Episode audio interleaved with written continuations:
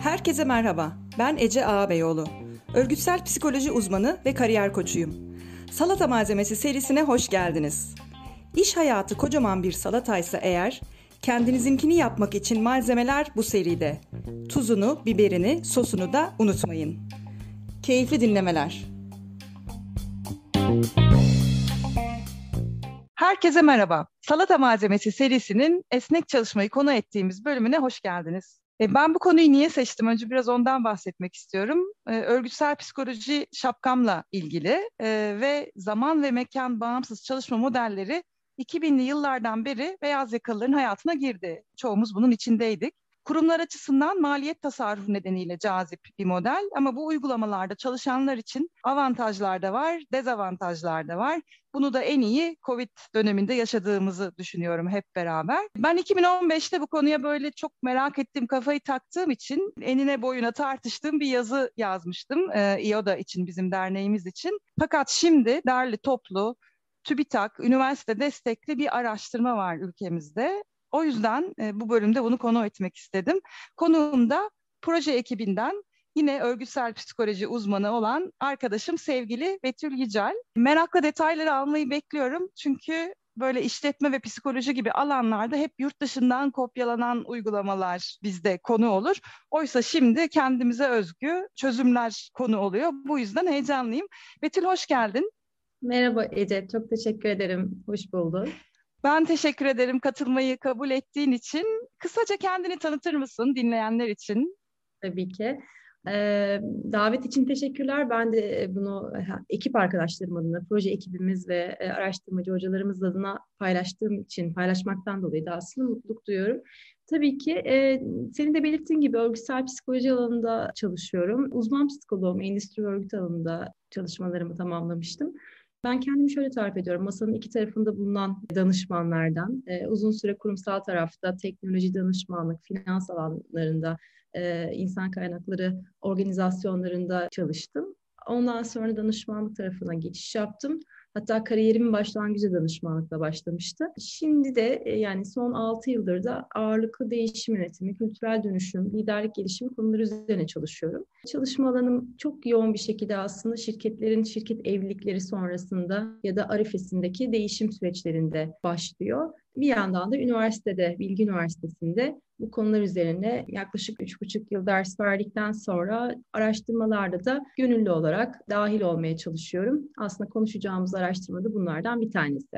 Harika. Bu çok boyutluluk hali benim hoşuma gidiyor. Yani hem e, kurumsal hayatın içinde olmak, hem e, dışarıdan danışman olmak, hem akademi, üniversite tarafı, hem araştırma yani e, anlatma kısmı artı araştırma kısmı bence olması gereken her şey bir arada. Peki bu esnek çalışma projesi nedir tam olarak ve bizim için önemi nedir? Buradan başlayalım istersen. Tabii ki. Teşekkür ederim.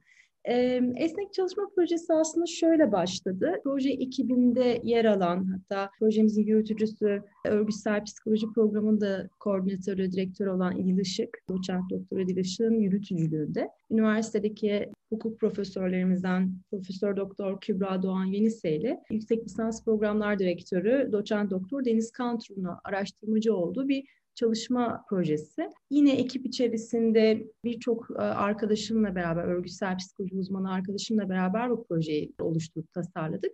Aslında herkesin ajandasında yani yaptığı çalışmalarda kimisinin profesyonel yaşamda, kimisinin akademik yaşamında bu konu üzerinde yaptığı bazı çalışmalar vardı.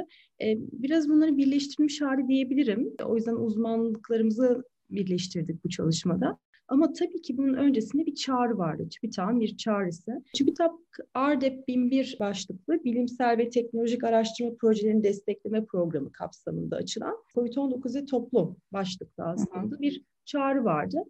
Ve bu çağrının amacı da işte içinden geçtiğimiz bu salgının sosyal, beşeri, ekonomik etkileri ve olası problemler ve çözümlerine yönelik bir araştırma konusuydu. Biz e, bahsettiğim arkadaşlarım, hocalarımızla beraber bu araştırmaya konusuyla beraber başvurduk aslında.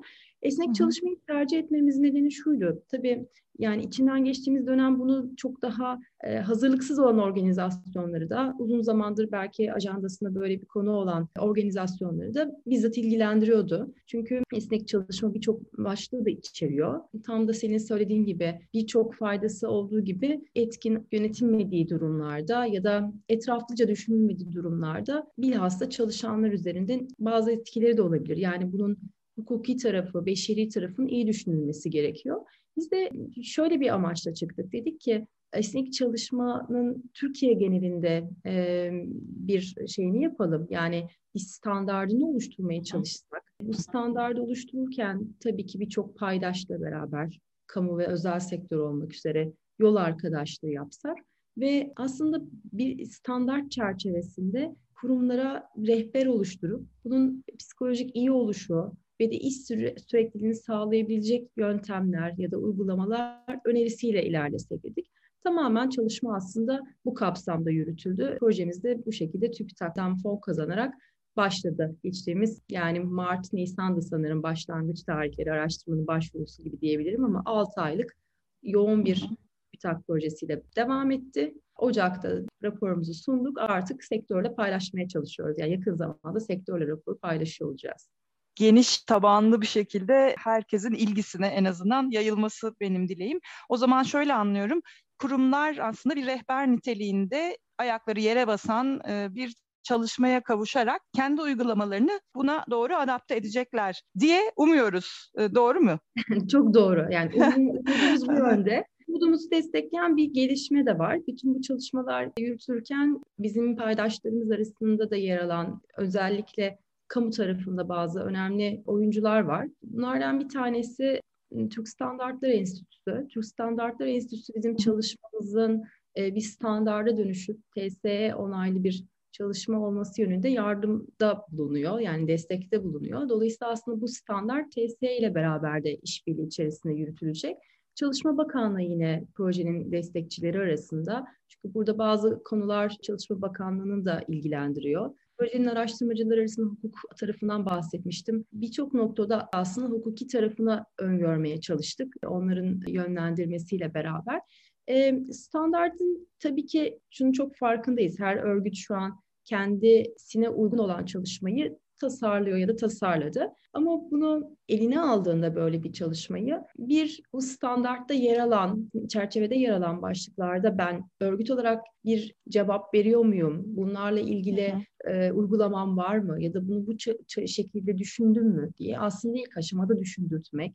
Daha sonrasında bunu biraz eğer yapabilirsek yani hep beraber amacımız bu yönde. Bunu yapan organizasyonları TSS standartlı bir şekilde esnek çalışmada biraz öne çıkarmak. Yani nasıl e, her açıdan düşünülerek çalışan iyi oluşumda destekleyecek uygulamalar yapılabilir. İşte bu bu şekilde diye aslında yani standartta yer alan maddeleri gerçekleştirdiğinizde olur diyebilmek gibi bir amacımız var. Ama burada şunu söyleyeyim yani e, sen de çok iyi biliyorsun örgütsel psikolojide psikoloji çalışmalarının en temelinde aslında bir durum analizi vardır. Yani, yani standart derken şurada zihinlere gelmesin. Bir standart var ve bütün her yer için o aynı standart gibi değil. Yaklaşım olarak standarttan bahsediyorum. Yoksa kuruma özgü, çalışan grubuna özgü, sektörüne özgü olan o özgün ve otonom durumları zaten örgüt bağlamında incelemelerini istiyoruz. Oralarda farklılaşan muhakkak durumlar olacaktır. İzlenmesi gereken yolun standartlaşmasından bahsediyorum bu noktada.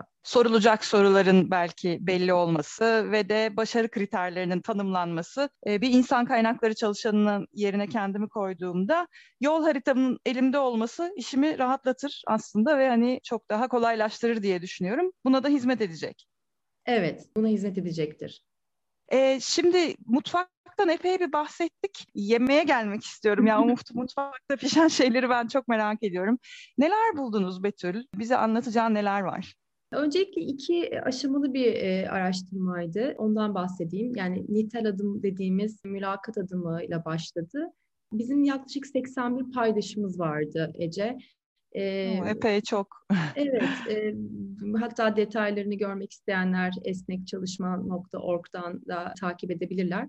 Orada paydaşlar aslında hem Türkiye genelinde birçok ilde yer alan örgütler hem de kamu, özel sektör, konfederasyon olmak üzere çeşitlilik arz ediyordu. Mülakat adımında öncelikle yapılandırılmış bir şekilde tabii ki üst düzey yöneticilerle, insan kaynakları ve örgütün içerisindeki üst yönetimden kişilerle mülakatlar gerçekleştirerek ilerledik. Bu nitel fazdı. Akabinde de nicel dediğimiz buradan çıkan verilerin analiziyle oluşturduğumuz anket süreci vardı. Bu noktada da paydaş olduğumuz bu organizasyonlardaki tüm çalışanlara yönlendirdiğimiz bir anketten bahsediyorum. Aslında geniş kapsamlı bir anket dağıtımı gerçekleşti. Yaklaşık 2000 küsürlerdeydi. Bizim için yani geniş bir veri tabanıyla ilerlediğimizi söyleyebilirim. Çıkan bulgular şöyle, en temelde aslında şunu gördük. Organizasyonların içerisinde yani bu tabii bunu hep konuşuyoruz. Yani dijitalleşme çok önemli. Hep konuştuğumuz şeyler var. Hı. Hazırlıklı olmak kavramını konuşuyoruz. Dayanıklı olmak kavramını konuşuyoruz. Ama şu çok net ki yani dijital e, ve teknolojik anlamda organizasyonların hazırlıklı olmasının çok fayda sağladığını burada da gözlemledik. Organizasyonların çalışanlarına destek olması, bu desteği maddi ve manevi olarak ikiye ayırabiliriz. Hani hepimiz bunu gözlemledik işte beklemediğimiz bir krizdi sonuçta. İnsanlar ev ortamlarında da hazırlıksız yakalandılar uzaktan çalışırken. Çalışma masasından tutun da oda bulmak bile için zordu biliyorsun. Bununla ilgili bir şey var. Gördün mü bilmiyorum. Çok hoşuma gitti. The Economist dergisi yayınlamıştı yaz aylarında. Dünyada en çok çalışma yeri olarak bu Covid döneminde yemek masası belirlenmiş. evet doğrudur. Hepimiz için öyle. Ben de evet. yani çalışma masasından sonra yemek daha çok kullandım bu süreçte. Evet e, ben podcast yayınlarında parantez açıyorum. Evin e, hangi köşesini boş bulursam ve Wi-Fi'ye yakınsa bazen iki büklüm e, o şekilde hani masadan falan geçiyorum aslında. Evet doğru. Her şey yaşandığı yer masalar oldu. Yani o yüzden burada kişilerin aslında çalışma yerlerinden tutun dediğim gibi ortamı, atmosferi bunların hepsi etki ediyor. Dolayısıyla mesela buna destek olanlar organizasyon olarak çalışanlarının işte e, çalışma masası olsun, sandalyesi, bilgisayar, teknik destekli e, anlamdaki ihtiyaçlarını karşılayan organizasyonlar ya da aynı destek dediğimiz destekte bulunan hı hı. organizasyonların algıları çok daha olumlu algılandı çalışanlar nezdinde. Tabii biz şeyleri çok merak ediyorduk. Esnek çalışmada iş tutumları nasıl etkilenir? Mesela merak ettiğimiz unsurlardan birisiydi. İK'nın algısı nasıl olur? Güven duygusu, yönetim algısı gibi başlıkları baktık. Ya da hep konuşuyoruz ya işte esnek çalışma kime uygun? Yani ya da hangi tür esneklikten bahsediyoruz? Bunu evet. da araştırdık. E, şimdi esnek çalışma dediğimizde aslında literatürde çok fazla tanımla karşılaşıyoruz. Yani esneklik kavramı da kendi içinde esneklik barındırıyor. Yani en azından proje olarak biz bunu böyle yorumluyoruz. Çünkü yani evet en yaygın bildiğimiz uzaktan çalışma ya da evden çalışma. Ama bunun yanı sıra işte part-time çalışmalar, işte sözleşmeli çalışmalar ya da kişilerin birden fazla işletmede çalışılabilirliğine izin yani sözleşme türlerinin değişmesi, saat başı çalışma, mekanın yine çeşitlendiği birçok çalışma türünden bahsediyoruz. Yani bu açıdan bakıldığında tabii bunun bir kurumlara göre özgü hallerinin belirlenmesi de ihtiyaç olarak ortaya çıktı karşımıza. Yani hangi kurum hangisini hı hı. tercih edecek ve nasıl ve kim için? Burada da işte kişisel sınırların ihlalini de etkileyebilecek bazı bileşenlerle karşılaştık. Örneğin çalışanın Hı-hı. uygunluğu yani e, bir kurum bir karar verebilir ama bir çalışan bunun için uygun mu? Ya da bir talepte bulunabilir yine çalışan bunun için uygun mu? Uygunluktan kastettiğim hem bireysel olarak bu çalışmalara uygunluk hem de evlerinin uygunluğu, fiziksel koşulların uygunluğundan da bahsediyorum. Yönetim yaklaşımları yine her çalışmada olduğu gibi çok belirleyiciydi. Burada özellikle karantina, e, e, biz hep şey diye sorduk, karantina dönemi, karantina sonrası ve günümüz diye sorduk sorularımızı. Karantina döneminde yönetici desteği almak ya da almamak yine belirleyici faktörler arasındaydı. Üst yönetimin tavrı, kararları nasıl aldığı, bunları nasıl paylaştığı yine belirleyici unsurlar arasındaydı. Bir de bu sosyal ve teknik destek yani şirketin sağladığı desteklerin yanında insan kaynakları uygulamaları ve örgüt içi güveni de çok belirleyici olduğunu gözlemledik ilk kılmaları hani kastettiğim performans, işe alım, işte eğitim gibi uygulamalar bu süreçte nasıl yönetiliyor ya da yönetilmesi öngörülen çalışmalar nasıl paylaşılıyor, ne kadar bilgilendiriliyor. Bunlar da yine kritik çalışmalar yani araştırmada yer alan bilgiler arasında. Bizim gördüğümüz şey şu, ilginç sonuçlardan bazılarını söyleyeyim. Kime uygundur sorusu var ya, sen de gözlemliyorsundur. Kurumlarda aslında iş analizleri de yapılıyor. Bazı işlere göre diye tercih yani işlerin türüne göre aslında çeşitli seçimler yapılıyor. Bizim araştırmamızdaki katılımcıların büyük bir kısmı kendi işlerinin esnek çalışmaya uygun olduğunu söyledi. Yani aslında bu bir organizasyon için yönetilmesi gereken bir durum. Yani şu anlamda yönetilmesi gereken. Kişiler hazır olduğunu düşünüyorlar. Her yaptıkları işin türünden bağımsız çoğunlukla. Hani e, böyle bir çok genel e, baskın bir yorum diyemem ama hani öne çıkan yorum buydu. Ama aynı oranda çalışanlar e, şey yani yönetim tarafında biz aynı oranda esnekliğin uygulanmasını görmeyebiliriz. Burada mesela çalışanlar tarafına baktığımızda şey doğruluyorlar. Yani aslında iş verimi, birim zamanda biten iş miktarı ya da etkinlik açısından esnek çalışmanın bunları fayda sağladığını gözlemliyoruz. Yine bu da bizim için tabii dikkatli okunması gereken bir data. Çünkü böyle olduğunda yani hepimiz biliyoruz uzun çalışma mesai saatleri, uzun çalışma saatleri yaşanıyor. Da yine çalışan tarafında dengenin kurulabilmesi kıymetli. Yani bu dengeyi gözeten organizasyonlar, çalışan sağlığını, psikolojik iyi oluşunu sağlayan organizasyonların önümüzdeki dönemde daha çok tercih edilen organizasyonlara dönüşeceğini söyleyebiliriz. Odaklanma, konsantrasyon, iş motivasyonu ve çalışma isteği gibi birçok unsura baktık.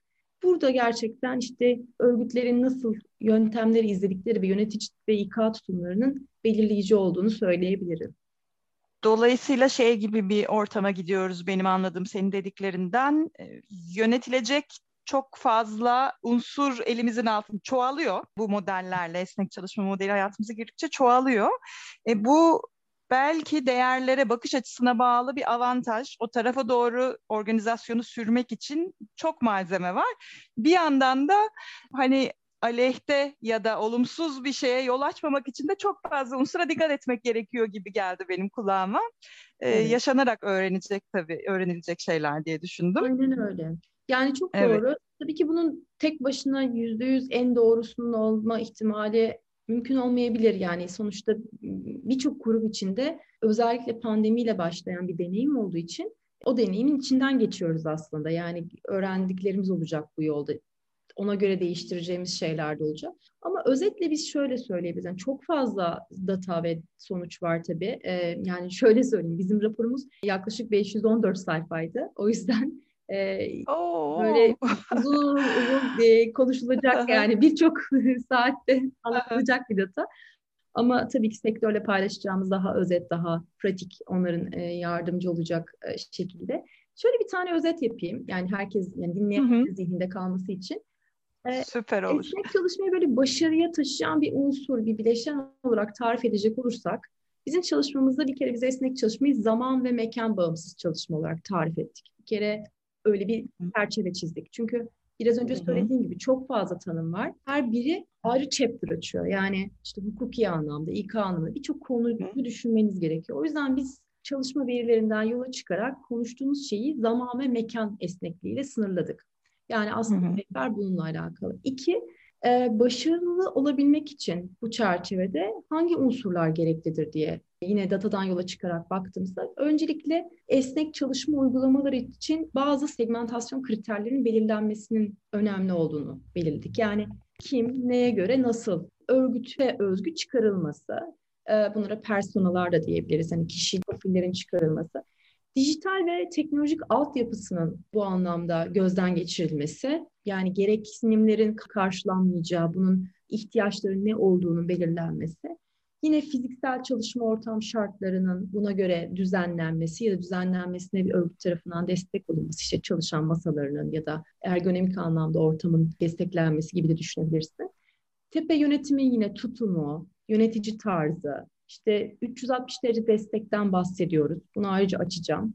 Adil bir sistem olma durumunu sağlayabilmek. Yani burada esnek çalışırken birçok İK uygulamasının aslında nasıl yürütüleceği noktasında o adil olma halini korumak adına aslında bu döneme özgü uyarlamalar lazım ve bunun açık ve şeffaf bir şekilde paylaşılması gerekiyor. Daha çok takım çalışması, Çünkü insanlar aynı zamanda yoğun bir yalnızlık yaşadıklarını ya da sosyalleşme ihtiyaçları olduğunu da paylaşabiliyorlar. Esnek çalışmayla ilgili eğitimlere çok ihtiyaç var. Yani bu dönemde hem yönetici hem çalışan tarafında nasıl uzaktan çalışırken takım olacağız örneğin. Nasıl motivasyonu koruyacağız? Nasıl e, iş özel yaşam dengenizi koruyacağız? Ve hukuk altyapısı yani hukuki altyapıyla tutarlılık sergilenmesi. Hani basında da çok çıktı. Hani görüyoruz işte hükümet tarafında da birçok hani açıklamalar da yapılıyor. Böyle gri bir noktanın kalmaması lazım. Yani hukuki haklar hı hı. çerçevesinde. Bu da yine güveni de çok etkiliyor. Yani ben esnek çalıştığımda örneğin kıdemim, ihbarım nasıl etkilenecekten tutun da esnek çalış benim işte ilerleyen zamanım için, örneğin emekliliğim için avantaj mı, dezavantaj mı ya da haklarım neye dönüşüyor bir çalışan olarak ya da yönetici, işveren olarak. İş kazası, bunu çok konuştuk. Hangi durumda iş kazası sayılmalı? İşte çalışan evde üzerine kahve döktü, bu bir iş kazası mı, değil mi? Yani o kadar aslında konuşulması gereken konu var ki yani bunları düşünmek ve bunlara bir yanıt verebilmek kısmı iş, insan, örgüt uyumu sağlamak açısından önemli esnek çalışmada. Evet, çok içime sinen şeyler söyledin Betül. E, çünkü ben uzun zamandır eğitim tarafında aktif birisi olarak ve eskiden de insan kaynakları tecrübesi olmuş olan biri olarak şeyi çok görürüm. Sen de çok rastlıyorsundur. Hani sanki eğitimin e, ya da işte eğitim adı altında çalışanlarla temas halinde yürütülen bir takım çalışmaların sorunları çözeceği varsayımıyla çok karşılaşırız. Oysa ben yeri geldikçe hep böyle aradan e, bu mesajı sokmaya çalışıyorum. E, sistemlerin, süreçlerin, hukuki tarafı dahil olmak üzere yönetsel süreçlerin e, dizaynıyla aslında yani ikisi birlikte e, yürümesi gerekiyor gerçekten etkili sonuçlar elde etmek için yoksa bireylere tek tek dokunarak davranış değişikliği üzerine çalışarak e, birazcık az etkiyle yetiniyoruz. Çok fazla bir etki elde edemiyoruz diyorum. E, ne dersin? Doğru, kesinlikle katılıyorum. Yani bizim önerdiğimiz modelde de şöyle bir durum da var aynı zamanda. Yani hep örgütsel ve bireysel uyumdan bahsettim ya bunun aslında örgütsel dayanıklılığı da etkileyen bir konu. Yani çalışanların psikolojik iyi oluşunu hem organizasyon açısından hem de çalışan açısından da önemsediğimizde ya aslında önerdiğimiz sistemler ve süreçler nasıl bir insanda etki bırakıyor? Burayı düşünmek gerekiyor. Şimdi ben e, şeyi de gözlemliyorum son zamanlarda. Yani eminim herkes aynı şekildedir işte sosyal medya kanallarında ya da işte yeni çıkan bu e, iletişim mecra alanları var ya e, işte Clubhouse gibi örneğin. Evet. Oralarda Hı-hı. da çok yoğun bir şekilde şey konuşuluyor işte well-being, meditasyon, işte e, psikolojik iyi oluş yani kavramları birçok yerde konuşuluyor. İşte farkındalık e, gibi te- terimleri çok daha sık duyar hale geldik. Aslında yani bu mesela ben de hem bir psikolog olarak hem de bir danışman olarak diyeyim ya da sıradan bir insan olarak şeyi düşündürüyor. Yani içinden geçtiğimiz dönem o kadar fazla bunları ihtiyaç da doğurttu ki yani e, evet. çünkü iş özel yaşam dengesinin çok zorlaştığı bir süreçten geçiyoruz. Yani işle ev birbirine karıştı. Hani öyle bir ayıklama hali zorlaşıyor ki burada işte yani birbirinin bakımını üstlenmesi gereken kişiler olabilir. İşte çocuk sahibi e, ya da e, evcil hayvanı olanlar hani bunlar birçok aslında dengeyi gözetmesi gerekiyor kişi çalışırken artık. Ama güzel bir haber. Bu da böyle şey olsun, kulaklarda kalsın. Mesela özellikle hep çalışan kadınlar, çocuk sahibi olan kadınlar ya da ebeveynler diyelim. Hani çocuk sahibi olan ebeveynlerin bu süreçte daha olumsuz etkileneceği düşüncesi vardı. Yani daha zorlanacak. Ya evet tabii ki belirli yerlerde ol, olmadı mı oldu. Yani aile içi şiddete varan birçok şeyi de duyuyoruz.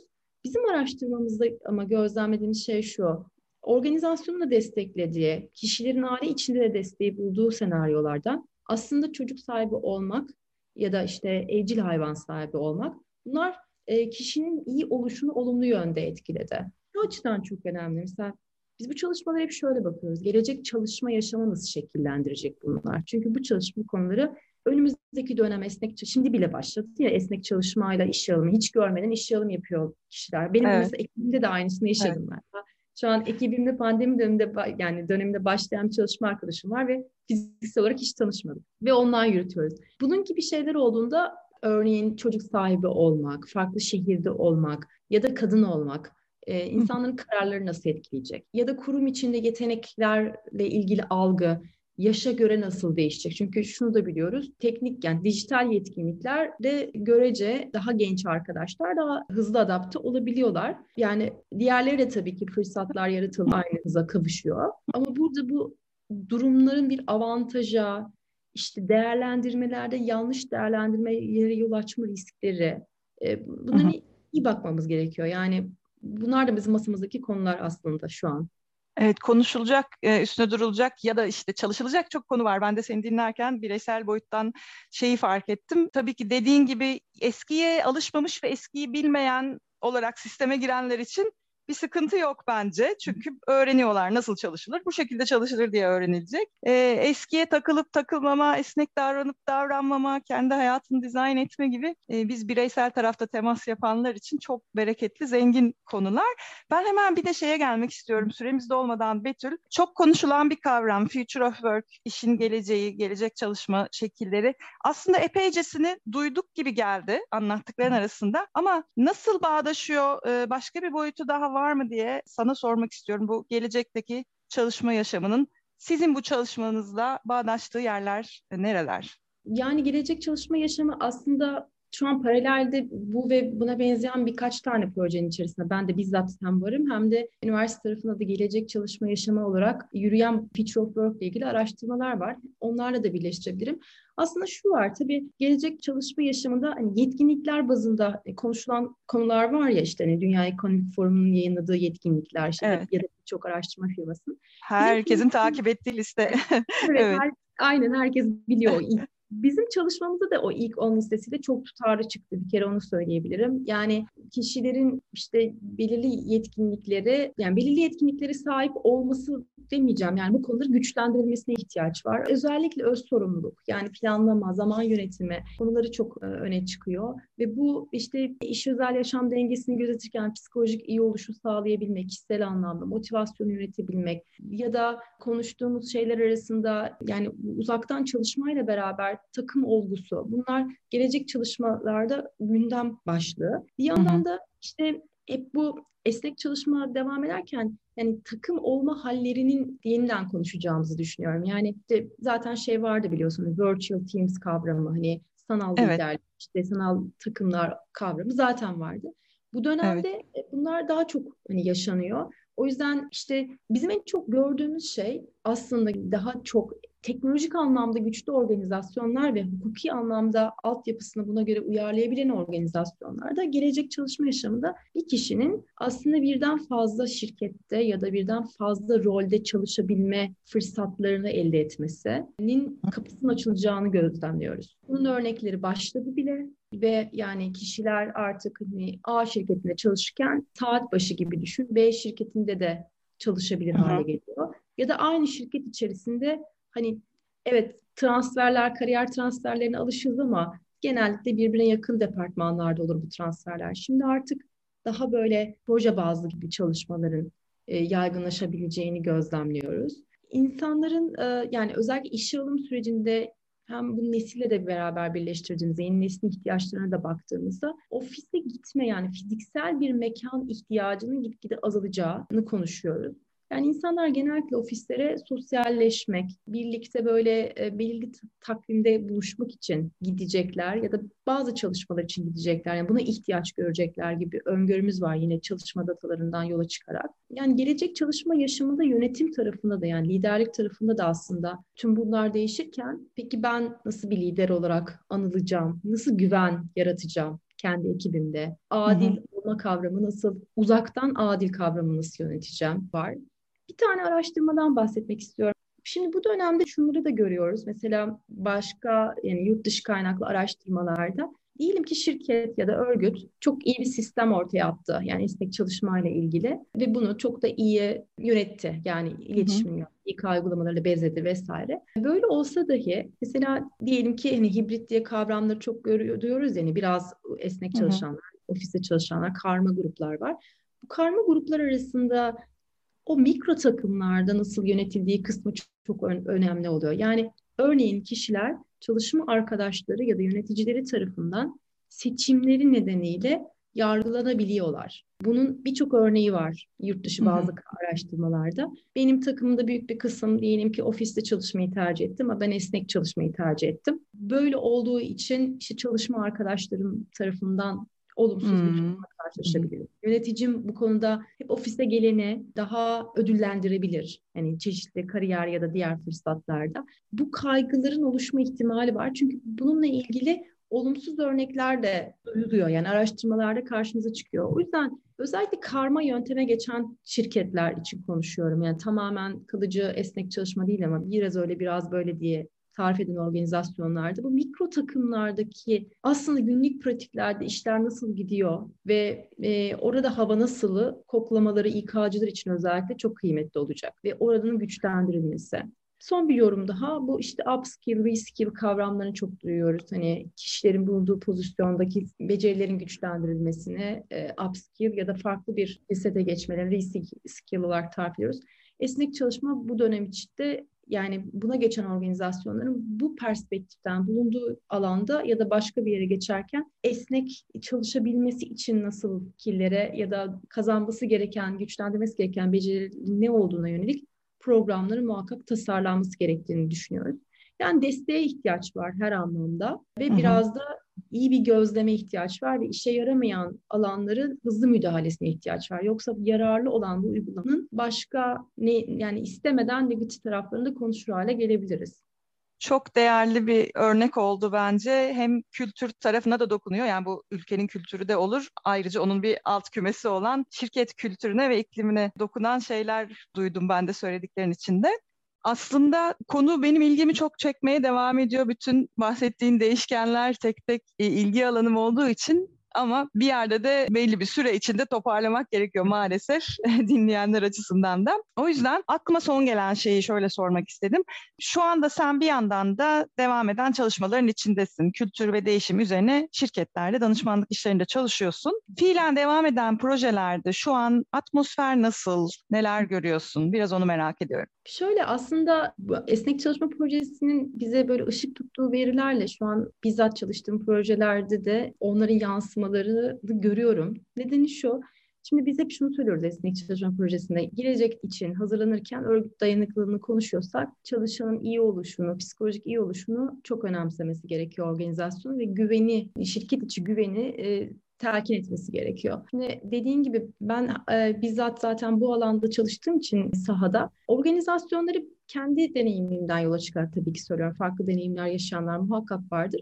Ben böyle iki türlü şeyde görüyorum. İki iki yolu seçenler olarak görüyorum. Bazıları şöyle söylüyor. ortak söylem evet değişim içinden geçiyoruz ve hepimiz bu süreçlere hazırlanmalıyız. Söylem olarak böyle. Ama fiiliyatta örneğin bir şeyleri tasarlarken mesela yani işte diyelim ki workshoplar yapacağız belirli konularla ilgili bazı saha analizleri yapacağız. Bunu hani pandemi bitince mi yapsak ya da işte bu eğitimleri acaba fiziksel mi yapsak diye tercihlerini hala yani aynı çalışma şekli devam edermiş gibi yapmak isteyenler varken bir yandan da hiç beklemediğim kurumlardan hatta daha öncesinde sorsalar da bana eminim onlar daha geç geçer böyle süreçte diyebileceğim tarzda çalışan organizasyonlardan da hızlı bir şekilde uyumlandıklarını görüyorum. Yani mavi yaka ya da gri yaka çalışanlarda bile workshopları online yapalım, biz bütün sistemleri, süreçleri tasarlarız, gereken bütün yöneticilerimizi bu konuda bilinçlendirelim, işte takip edelim gibi harekete geçenler var. Yani şunu söylemek istiyorum, organizasyonların e, bu dönemde içinden geçilen döneme nasıl ayak uydurduğu ve bunu yaparken hani bir şeyler değişecek ve eskiye döneceğiz algısından nasıl ne kadar uzak kalırlarsa o kadar Hı. aslında daha etkili olacaklarını, daha tercih edilen organizasyonlar olacaklarını söyleyebilirim. Hep değişimi konuşuyoruz. Değişim önce kişinin kendisinde başlıyor. Yönetsel olarak da aslında yani biz, biz zihinsel dönüşümü çok sık çalışıyoruz aslında şirketlerde de. Biz, kurumun da bir zihni var. Onu yönetenlerin ve orada çalışanların da bir zihni var. İçinden geçtiğimiz dönemin gereksinimlerine çevik bir şekilde ayak uydurabilen organizasyonlar içeride güveni gerçekten tesis edebilen organizasyonlar kalıcı olacaklar. Yani benim bizzat deneyimim de bana bunu söylüyor. Bunu yaşayarak e, projelerde çok çok örneklerini görüyorum.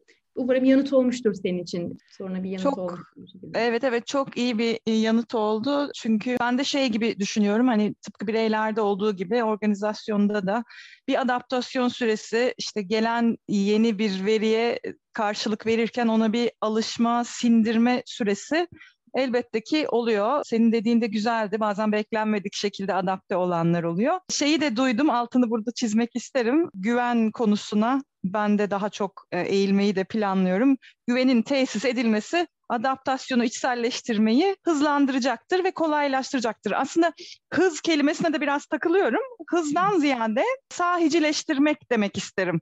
Bana da bunları düşündürdü. Çok teşekkürler. Süper. Çok teşekkür ederim ben de. Bir, son bir yorumla da bu dayanıklılık kavramıyla ilgili hızlıca Hı-hı. bir şey söylemek istiyorum. Harika olur. dayanıklılığı, liderlerin dayanıklılığı ya da bireysel dayanıklılık çok konuşuluyor. Yine çalışmamızda da Deniz Hoca'nın aslında çalışma alanıdır bu. Bizim araştırmamızda da yer alan bununla ilgili bir bölüm de var yani bu dayanıklılık kelimesinin aslında arkasına bakacak olursak dayanıklılık hep güçlü olmak anlamına gelmiyor. Yani bireyde, takımda ya da örgütte hep güçlü olalım. İşte örneğin hiç zayıf noktalarımız olmasın, çatalarımız olmasın değil.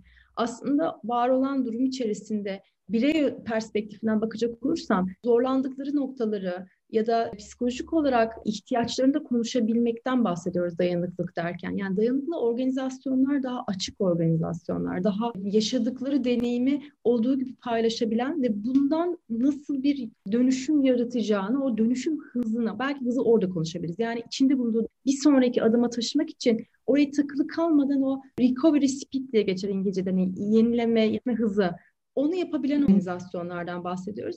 E, takılı kalmadan akışta kalması, ihtiyaca göre nasıl şekilleneceğini e, bulması bu dönemde hem liderin hem çalışan hem de örgütün aslında e, şeyi e, ne derler e, çalışma konusu öyle söyleyebilirim. Evet elimizdeki malzeme bu. Bunu işleyeceğiz bu dönemde. İhtiyaç bu gibi görünüyor. Tekrar çok teşekkür ediyorum Betül. Benim için çok keyifli bir sohbetti. Umarım dinleyenler için de faydalı olmuştur. Umarım. Ben de çok teşekkür ederim davet ettiğin için. Çalışma arkadaşlarım adına da, proje arkadaşlarım adına da çok teşekkür ediyorum. Web sitesinden dediğim gibi de sosyal medya kanallarından ilgilenenler detayları takip edebilirler. Davet için teşekkürler. Dinleyenler de umarım keyif alırlar. Görüşmek üzere. Hoşçakal, kendine iyi bak.